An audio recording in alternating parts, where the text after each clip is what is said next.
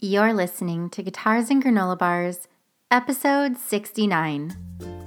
Thank you so much for joining me here on Guitars and Granola Bars. I'm your host, Rachel Rambach, and this podcast is for women like me who are balancing a career they love with being a mom. This week, it's just me recording a solo episode for the first time since the beginning of the summer. I'm having so much fun chatting with my co host, Jaime, and I hope that you've been enjoying our episodes together too. But in today's episode, I want to address a topic that I haven't really talked about much publicly, hence this week's title.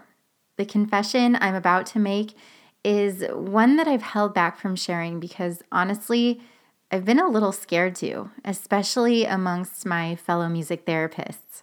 I've been putting it off for a while, but I feel like there's no better time than now. I started this podcast because I wanted a place to have honest conversations about the intersection of my professional and personal lives, and that's exactly what today's episode is. So here it is, my big confession. Are you ready? Okay, big breath. Here goes. Clinical work is not my jam. And the even crazier part is that I knew going into this profession that it wouldn't be. 100% truth. What got me super fired up about music therapy before I even stepped foot on the campus of Illinois State University was thinking about all of the music and experiences that I would get to create. And while I've loved and appreciated and learned from every single clinical experience I've had since my first practicum in grad school, I've always known that my path would eventually steer away from clinical work. When I was in school, I thought that maybe I'd be led to teach music therapy at the college level.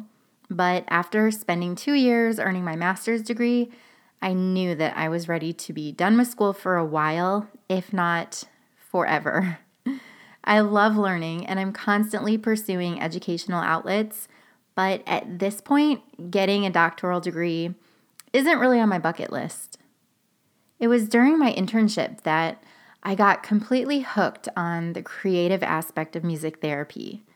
I would spend hours at the end of each day writing new songs for my clients, recording them to share with their teachers and parents, and creating visual aids to go with them that part of the job to me was the recharge that I needed after a long day of interacting and being quote unquote on. I've shared in depth on my blog all about being an introvert and even created a CMTE course for other introverted music therapists. And although technically it's considered work, I've always thought of those creative opportunities as me time. Early in my career, I devoted practically every Saturday to writing new songs for my students and clients that I could then share with other professionals at Listen and Learn. The entire process was so much fun for me. And it was really when I was able to get into that flow state where you don't even notice the time passing. Truth be told, I didn't have that same experience too often during my music therapy sessions. I always enjoyed working with my clients and seeing their progress, but still, I felt drained at the end of every single day.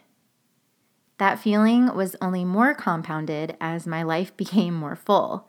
When I added my first baby to the mix, I only had time for the clinical work, which meant that I missed out on the creative sessions that had been my favorite way to get re energized. And after my daughter was born, I craved that creative outlet so much that I started sacrificing what little sleep I was getting to fit more of it in. And that ended up backfiring big time. The clinical work only became more challenging, and I was stretched so thin and exhausted that I began to resent my job on the really bad days.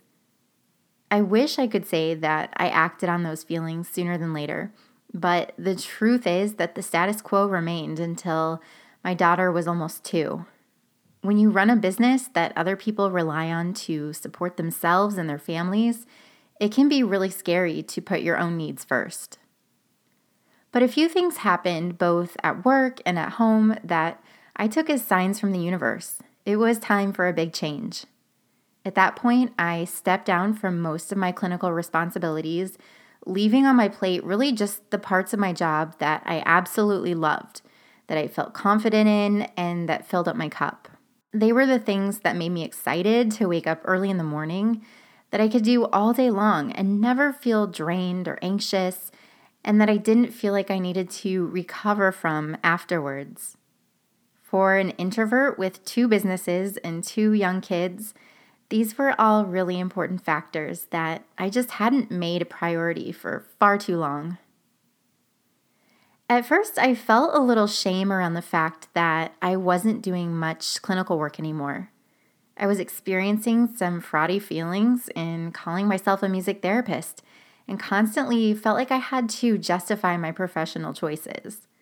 At the same time, though, I was using my music therapy knowledge and experience all day, every day, planning and facilitating my early childhood classes, providing supervision to my colleagues, making decisions in my private practice, and then creating resources for other music therapists to use. What I'm doing now doesn't negate all of the years I spent in the clinical setting, which is a fact I have to remind myself of daily. Now that my role as a music therapist has shifted, I honestly feel happier and more fulfilled professionally than ever. It's so exciting to have a hand in serving hundreds of individuals in my community through Music Therapy Connections and hundreds more through the resources I provide at Listen and Learn Music. People always ask if I see myself returning to clinical work someday in the future, and the answer I always give is that I don't know, but I'm definitely open to it. There may come a time when my kids are grown up and I'm ready for more hands on work, and I'm grateful that I have an outlet for it if that's the case. Now that you've heard my confession and the explanation around it, I would love to know is this an unpopular viewpoint to have as a music therapist? Have you ever felt like clinical work wasn't your strongest suit? This can be a hard profession at times, but in my experience, it's pretty rare to partake in a conversation like this one. I would love to continue it with you either via email, rachel at listenlearnmusic.com, or if you feel comfortable doing so publicly, on the show notes page at guitarsandgranolabars.com. You can also reach out to me on Instagram at Rachel Rambach or at Listen Learn Music. I can't thank you enough for listening to this episode, especially, and I hope you'll subscribe to the podcast for all the episodes to come. Let me know what you think, and I hope you have an amazing week. I'll talk to you again soon.